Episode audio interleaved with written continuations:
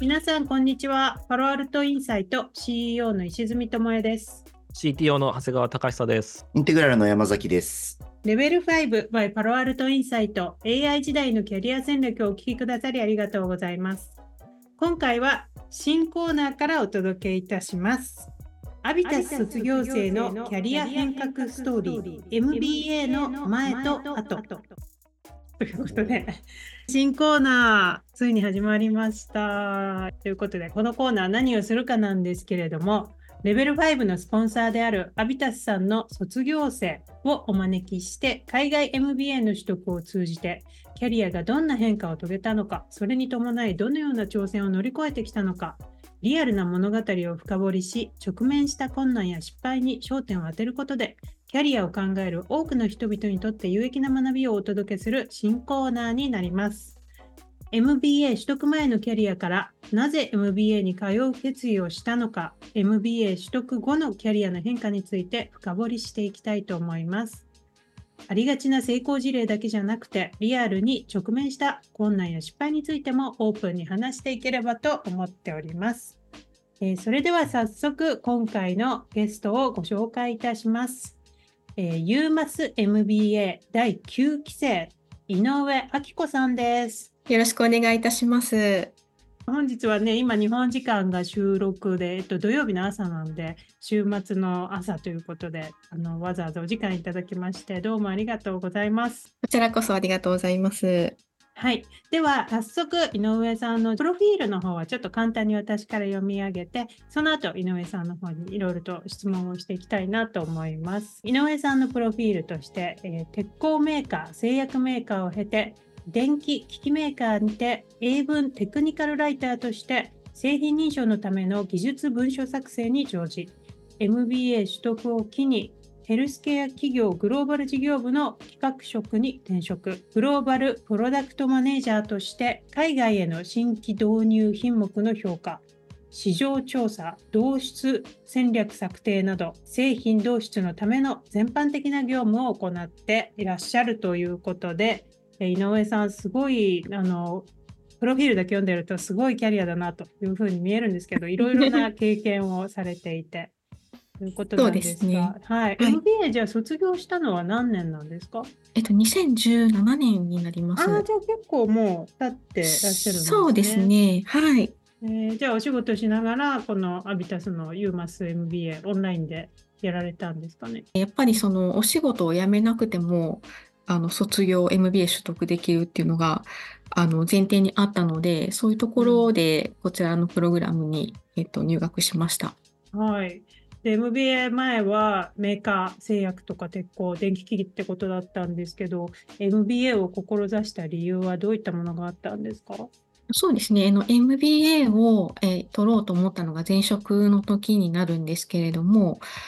あの、やっぱり中堅社員とかになってきて、こういろんなことがちょっとずつこう見え始めるんですけど、やっぱり自分の専門分野、私は英語の文章を作成、公的機関に英語の文章を出すっていうところには特化はしてたんですけれども、はい。やっぱり会社の全体のことっていうのがわからないっていうところとかが、こうだんだんこう自分の仕事ができるようになってくると、会社全体のことに興味を持ち始めるっていうところが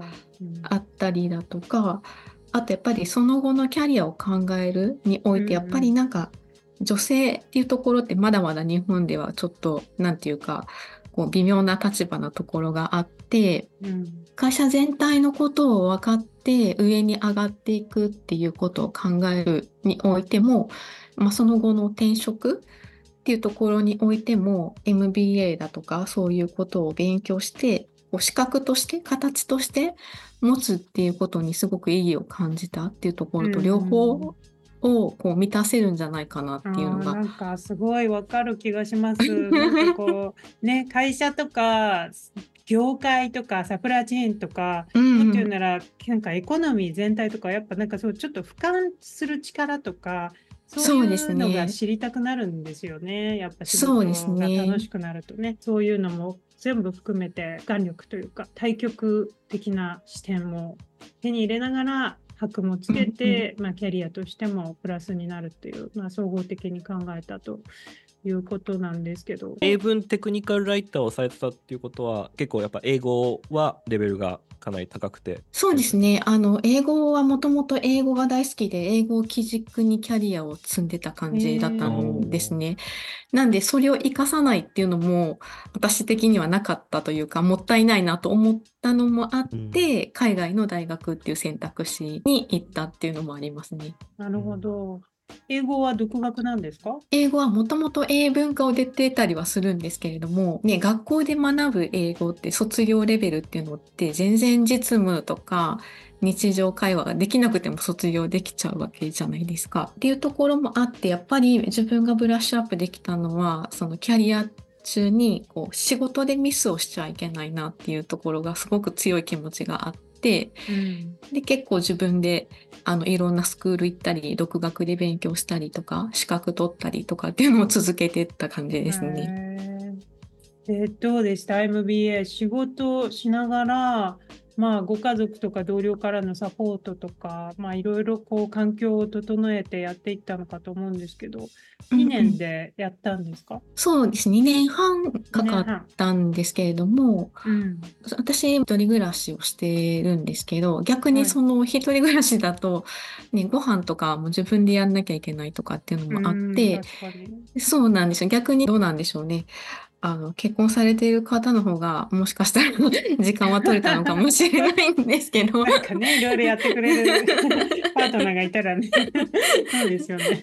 なんですけど、まあ、うんわりかしその2年間は集中的に、あの、MBA を優先しまして、やっぱりその、仕事終わって、その時まだリモートとかきっとないと思うではなかっったですね。た。じゃあもう家帰ってからって感じですか？そうですねやっぱりその、こう MBA をやろうと思ったのが、ちょうどやっぱ中堅とかになってきて、自分の仕事範囲は自分で判断できるっていうレベルまで持っていってからやったっていうのもあって、もう毎日定時でガッて上がって、みたいな。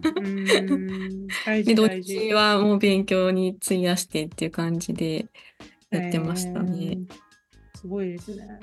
なんか大変だったこととかありますか ?MBA プログラム中。そうですね。私はもう MBA に入るときは、あの、MBA に来られる方ってもともとマーケティング職でもっと他を見たいとか、財務職でもっと見たいとか、うん MBA のうちの科目をのうんスペシャリストの方が来られたりとかはするんですね。なんですけど、私の場合は英語がスペシャリストで行ったので、はい。あの全部がもうビギナーレベルからスタートあーもうっていう感じだって、新鮮で。そうなんですね。う んなんで多分あの基礎課程と上級課程に分かれてあるんですけどうん基礎課程の間は多分皆さんの倍以上は多分勉強時間を使ってたんじゃないかなとは思います。へーすごい。でもその分学びも大きかったってことですよね、きっと。もう本当そうですね自分の知らない世界が広がったっていう感じはすごくします。すごいなんかありますよね。なんか言っててあれなんでこの人 MBA 受けに来てるんだろう。全部知ってるじゃんみたいな。あなんかもうあいますね。マッキンゼーの Google の みたいな、そういう経験を経て MBA 来てる人とかいますよね。いや、いますね。それはそれでね、あの多分学びあるし、ネットワークとかも広がるから、あの全然否定はしないけど。そうですね皆さんそういう方はあの人脈作りに来たっておっしゃってましたね。る でも私もどっちかっていうと井上さんと似てる感じ。やっぱ大学出て自分でビジネスやってたから、なんかこう、そのハンズオンの経験はあるけど、それこそ業界の対極的なこう仕組みとか、マーケティングとか、ファイナンスとか、そういったこととかを何かで学んだり、あのコンサルみたいな、そういったスキルを学んだわけでもなかったから、逆に MBA の2年間で、うん。めちゃくちゃ学びの振り幅みたいなのはすっいや、ごい大きそうですね。あの、ね。間と学費と元取ったかなって感じすごい素晴らしい。うん。でやっぱりえその MBA をやった後っていうのが上司とかと話がすごくしやすくなったっていうのもありますあーなんかね。視座が広がるし高くなるし、しなんかね、そういうとこありますよね。なんか使う言語とかもいろ、今まであ使わなかっそうですねたような単語も、すごく当たり前にナチュラルに使えるようになったりそうしますそう。よね。なので、あの、上司からしても、この単語を言えばここまで理解してくれるっていうのが多分分かっているのあーそういうで信、頼感がね。ね。あの、なんかあれば私に言ってきてくれる関係はできたかもしれないああ、ですね。すごい。あ、うんじゃあ、同じ会社で働いてらっしゃるんですか？そうじゃないですよね。えっと、そうじゃないですね。結局 MBA を取得す、えっと、卒業する2ヶ月前ぐらいに、はい本当にギリギリでなんか転職をしたのへで、ーでヘルスケアのグローバル事業部企画職にはい今いらっしゃるんですよね。はい、そうですね。うんこういうあのこの会社を選ばれた理由とかキャリアのどういうビジョンでやられたんですか？そうですね。やっぱり、あの、ちゃんと MBA のこう知識をこう使えるような、あの、職種に変更しようかなっていうのはもともと思ってたんですけども、やっぱりそのなかなか戦略職とかそういうのって経験がなかったら、こういけないところはあったんですけど、あの今の会社さんはこの、まあ、ポテンシャルじゃないですけど、MBA でこうやっぱり頑張ったっていうところと英語力と買ってくれて、うん。なんか向こうの方がこう結構グイグイへー。えなんかそう引っ張っいう。キャリアフォーラムとかてくださああるんですか？就活はどうやってやったんですか？あ、一応、あの、もともと、あの、転職もできればいいなっていう感じで、軽い感じで、コンサルに履歴書を何件か置いたんですね。うん。で、自分の市場価値っていうのが、あの、MBA をやった前とやった後で、どれぐらい変わるのかを見たいなっていうのが半分の目的だっどれぐらい問い合わせが来るかとかそうそうそうなんかすごい面白い。あ、そういう使い方もあるんですね。そうなんですよ。なんかそんな感じで見てたら、一社さんがすごく言ってきてくださって、で、トントンと決まって、逆にこう、こんなに早く転職決めちゃっていいのかなっていうので逆に悩んだっていう。へーすごいですね。それが2017とか？そうですね。もうそのなるほど1年間がすごく変化があった時ですね。なるほど、なるほど。剛さん、どうですか？何か質問ありますか？そうですね。なんか、やっぱり、プログラムとかについても興味があるので、あの、なんかすごい、今から振り返ってみて、あうん。の、あの授業が良かったなとか、ああいうラーニングあったかなとかいう、こう、なんていうんですかね、もう卒業されて時間も経たれてるわけですんで、うん。なんかお思い出に残ってるは MBA い。の授業とかなんかありますか？えっと、そうですね。私、MBA の中でも、あの、インターナショナルビジネスっていう、なんかちょっとその国際ビジネスに特化した選択科目を取れるコースがあって、そちらを取ったので、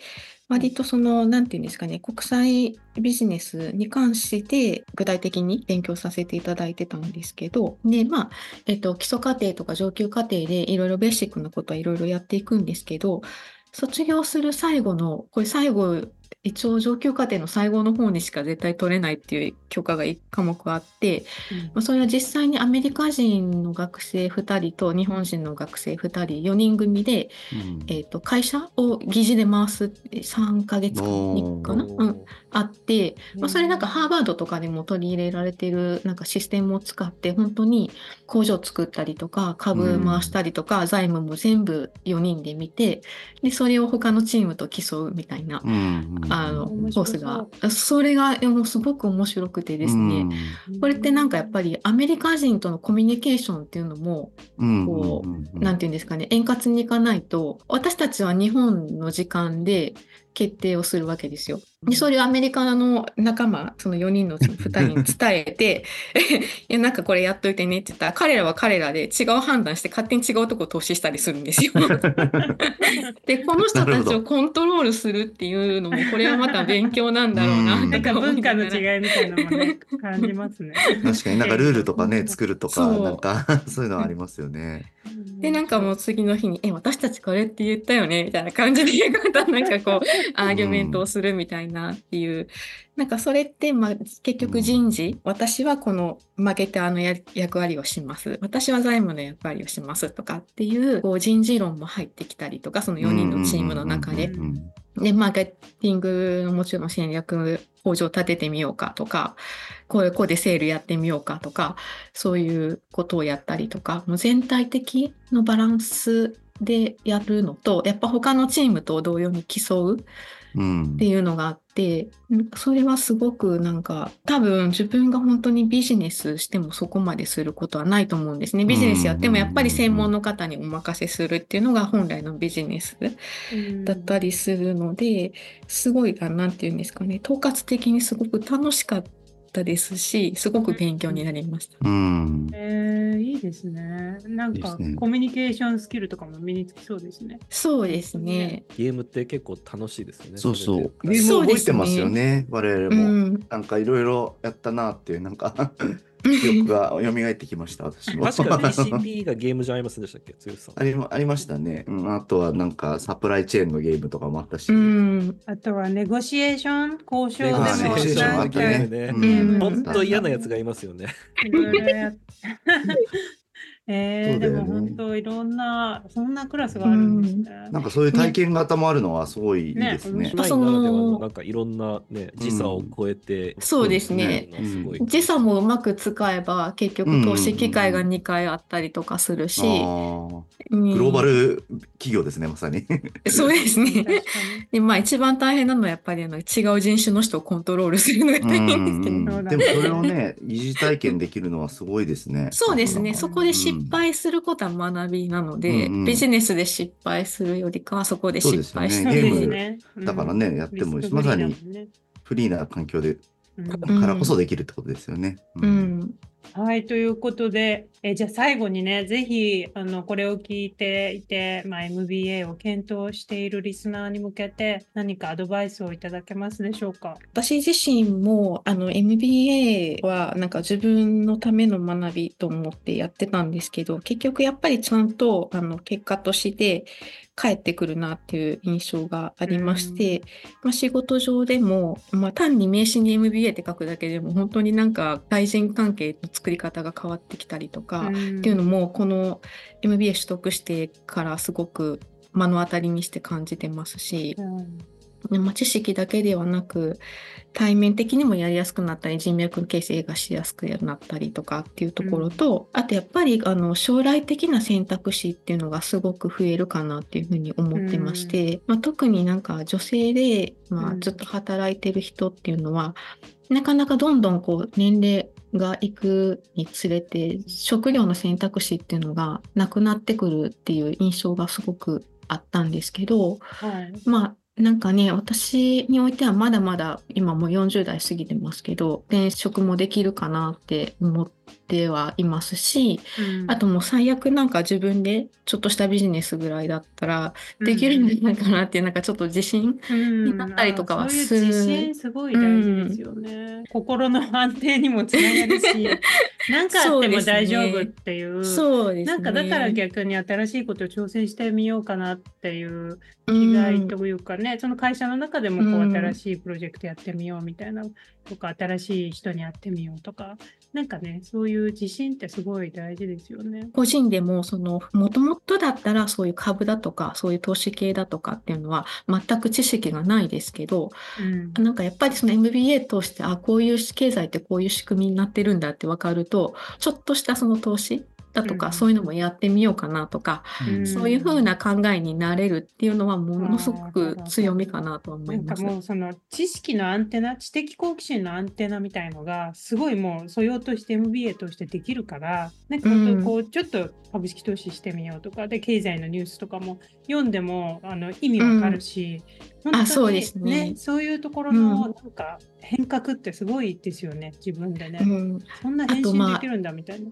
そうですね。あと MBA やってる人、大半がこう、MBA 終わると MBA ロスになって、やっぱ何か勉強したいっていう、こうんの勉強意欲っていうのはずっと続くのはすごいなって思いますね。確かに確かに。うん素晴らしい。なんかすごいいい話聞けた。ね、そのね、まあ、女性のキャリアっていう意味でもね、MBA、私も MBA 取って、すっごいやっぱうん MBA の前と後っていうね、うんもう本当に前と後でうん。変わったので、自分の中でも。人生も、そうですねなんか全て視界というかもう視点とかも。なのでね、うんうんうん本当に今日は素晴らしいお話をどうもありがとうございましいた。えいえ、ありがとうございます。ありがとうございました。では、えーキャリア変革ストーリー MBA の前と後、今回のゲストは井上明子さんでした。どうも井上さんありがとうございました。ありがとうございました。ありがとうございました。それでは本日もよろしくお願いいたします。この放送は国際資格の専門校アビタスのスポンサーでお送りいたします。アビタスはアメリカの公認会計士資格 USCPA やアメリカの MBA 学位などの取得をサポートしています。創業26年 USCPA 合格者は累計5000名に達しました。世界に通用する資格や学位を通じてなりたい自分への一歩を踏み出してはいかがでしょうか。あなたのキャリアに新しい視点を国際資格の専門校アビタス今週のホットニュース。GPT ストア。OpenAI がチャット GPT プラス加入を進める。最も説得力のある理由。はい、最先端の AI 技術をリードする OpenAI がついに新たな一歩を踏み出しました。えー今回 GPT ストアとチャット GPT ティームという2つの革新的なサービスをローンチということで、長谷川さん GPT ストアかなりエキサイトしてたみたいですけど、このニュースはどうですか、長谷川さん。いや、やっぱりあのーすごいいろんな GPT が出てて、一回ストアに行ってみたんですけれども、なんかすごい面白いなと思って、勢いとしては、あの、そのね、iPhone が出た当初の App Store の勢いを模倣してる、しようとしてるんだろうなっていうことで、まあ、プラットフォームを作ろうとしてるっていうことで、やっぱりすごいいろんなアプリが出てて面白いなっていうふうに思ってて、特に一つ目に留まったのが MBA アドミッションチューターって言って、あの。MBA にアプライするんだけれども、そのアドバイスをくれないかっていうのを GPT 化してるっていうんで、あのレジュメとかアップロードすると、あ、あなたのレジュメだったらこういうこと書くといいよとか、あとエッセイのマジっすか。アップロードすると、あ、こういうところやるといいよとか、うんあとはなんかその定型文が書かれてるんですね。その、えっと、こういう質問ができますみたいな。で、それ、そのうちの1個が、トップ10の MBA プログラムを教えてくださいっていう質問なんで、それをポチッとクリックすると、なんと HBS が2位、あら、2位か。スタンフォードがあスタンフォードね。うん、まあ、流動的だから、ランキングは非。常に、もうこれでこいつはもうダメだっていうふうに思いいます。やいやいや。ダメだとか言って。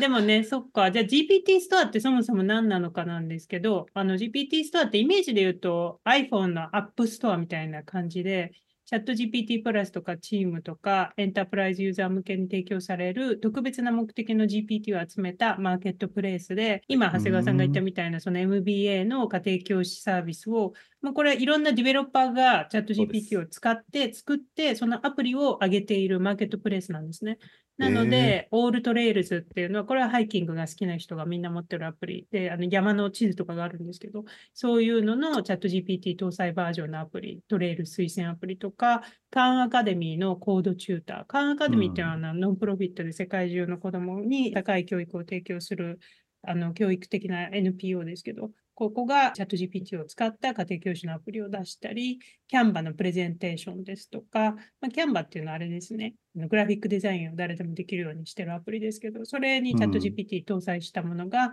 この GPT ストアで展開されたりということで、あのこの間のチャット GPT のえーデモデーでね、これがかなり大きくサム・アルトマンが言ってたんですけど、ついにこれが公開されたっていうことで、長谷川さん、どれぐらいアプリの数はありましたか？もう本当いろんなカいろんなアプリがもう出てて、もうなんかうん。すでにやっぱりそのコピーキャット、なんかね、はいはい。デザイナー GPT とかっていうのがものすごい1位になっていて、あのそのじゃあデザイナー GPT の模倣したやつ、もうアイコンまでそっくりのやつがもう何個も出てきて、ちょっと大変な感じになっているらしいですけれども、あのやっぱりデベロッパーもあのこれをユーセージをベースにレベニューシェアっていうふうに言われていて、まだその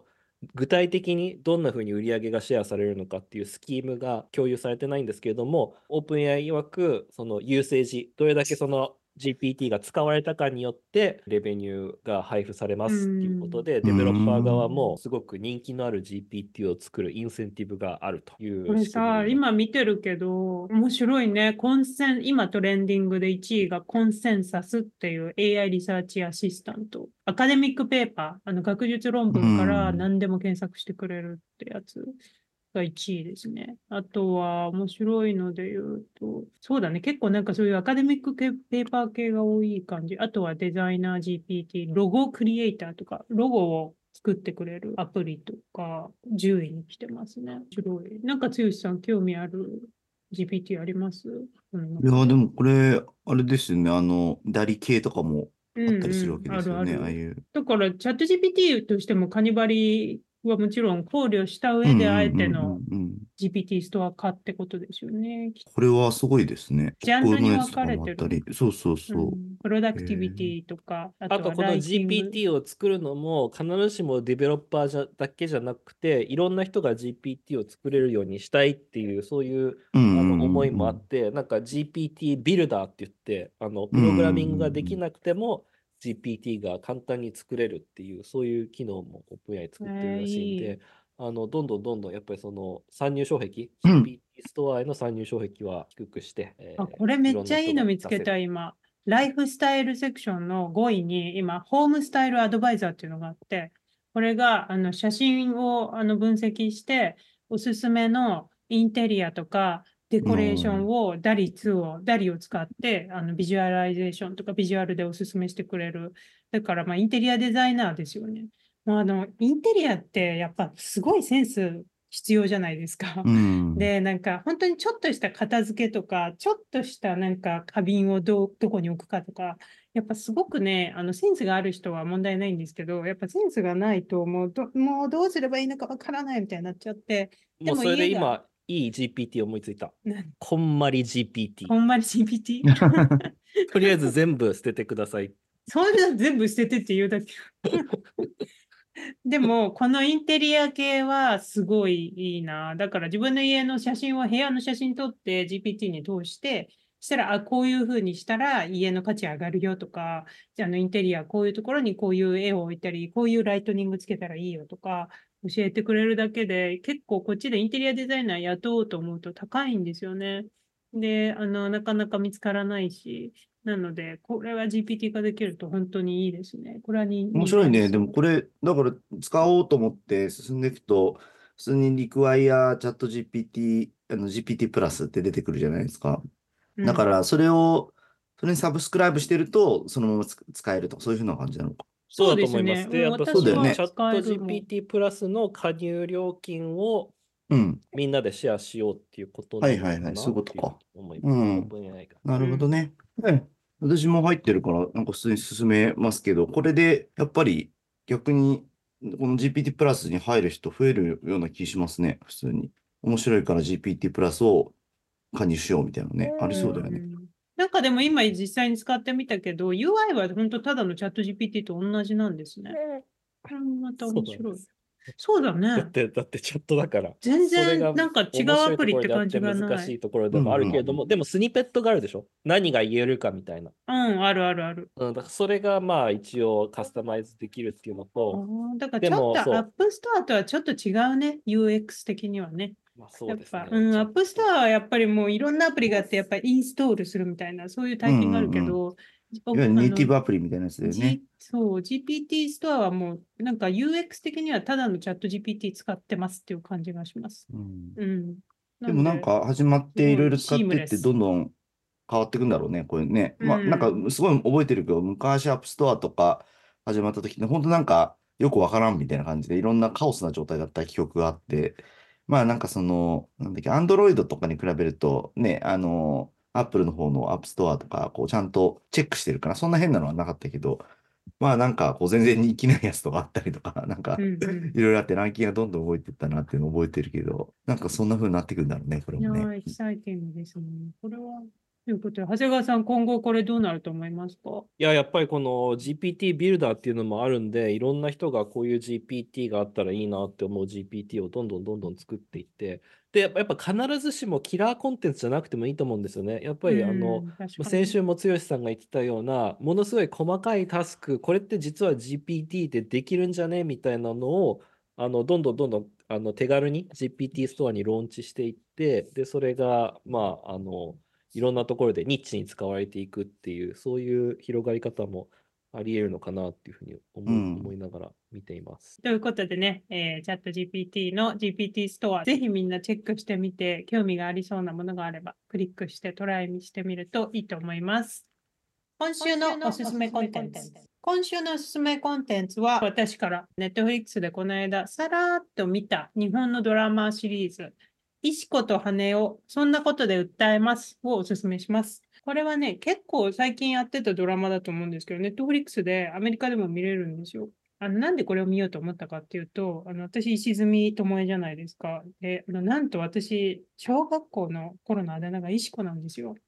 で、あの今でもあの幼馴染の間でずっと石子で、本当どうでもいいって話ですけど、石子石子と。石子なの。本当にずっと石子だから。で、今でも友達とずっと石子だから、まずこのタイトルで石子で、で、あんまり石子ってよくあるあだ名じゃないと私は思っていて。だね。だから、もうそれでまず、えって思って見たきっかけです。で、内容は、あの、法廷ドラマで、主役が東大卒のパラリーガル、石子こと石田翔子。なんか、石のように頭が硬いから、お前は石子だみたいな風に呼ばれるシーンが確かあるんですけど、と、えー高卒の弁護士、羽男こと、羽岡っていう弁護士とのコンビでいろいろとやっていく、まあ、リーガルエンターテインメントドラマですごくほんわかというか頭を使わずに楽しく見れるドラマで面白かったです。でまあなんかドラマ全部こう全体を通してこの弱い人もこう声をねあげれば法律で助けられるんだっていうことをすごく一貫したテーマで扱っていて声を上げなければあの助けられないけど声を上げたら助けられますってやっぱその声を上げることの大事さっていうのをテーマで取り扱っていてまあそれはなんか法律だけじゃなくて私はあの本当に声を上げるってすごい大事だと思っているのでいろんなことを。やっぱりまあ特にアメリカに住んでるとですねやっぱりあの何かをしてほしかったり助けてほしかったら言わないと絶対助けてあの降ってこないので やっぱりあの常にあの自分が何か必要だったり助けてほしいって思っていれば声を上げるという重要性はもう本当に私も大事だと特にアメリカ住んでると思うのでそういうところもなんか共感したりとかしたしたのでそういう意味でもおすすめです。ということで、えーぜひ見てみてください。ちなみに石積さんはなんで石子だったんですか？石頭だったんですか？石積みだからだ。もうね、そんなあだ名ってさ、ないじゃないですか、ロジックとか。なんか知らぬ間に勝手につけられてるよね。ちなみにお二人は、私はなんか目が垂れ目だったんで、シルベスター・ストローンに似てるからロッキーって言われてます。そっち系。トゥースさんは？なんだろう、小学校最初の頃はあれだったね、山って呼ばれてたね。だから石子とちょっと近いものがある。似てる。そう。そんなもんですよね。山って呼ばれてたし、まあ、あと、ちょっとこうね、大人になってきたりすると、こう、あの、あれだね、山崎の方のザキで、うんザッキーとかザキさんとか、そっち、うんそう言われたりすることありますけどね。あいいですね。さて、早いものでお時間がやってきてしまいました。この番組レベル5 by パラアルトインサイトは毎週木曜の朝に公開します。音声を聞いてくださった方はラジオネームでのご連絡も受け付けておりますのでお気軽にご連絡ください。キャリア、就職、転職、留学相談などプライベートな内容からこのニュースをどのように見ている、世界で見られている、これについてよくわからないので解説してほしいといった具体的な相談まで何でも結構ですので概要欄にあるご意見箱や Twitter の DM、リプライお気軽にご連絡ください。またこの番組がいいと思ったら5つ星レーティングやこのポッドキャスト面白いよと身近な方にお勧めしていただけると大変励みになります。それではまた来週お会いしましょう。ありがとうございました。ありがとうございました。ありがとうございました。to level 5最終形態 transform got to do the X ミュータントになる It's the norm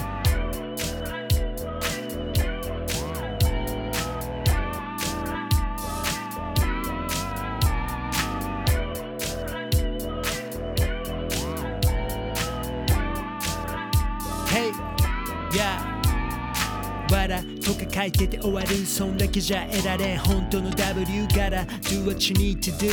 どっかで上げてく My value この先行ったら絶対ある壁それ越えてく天気は晴れどうもみたいに開いた口みんな驚きこれ毎開いた口今出たアイディアすぐ検証実現フェーズへすぐモーションキラーメンタル持ってりゃいらない事例に前例は全部が無用1 2 level 5最終形態 transform to do the X ミュータントになる It's the norm 1 2 level 5最終形態 transform got to do the X ミュータントになる It's the norm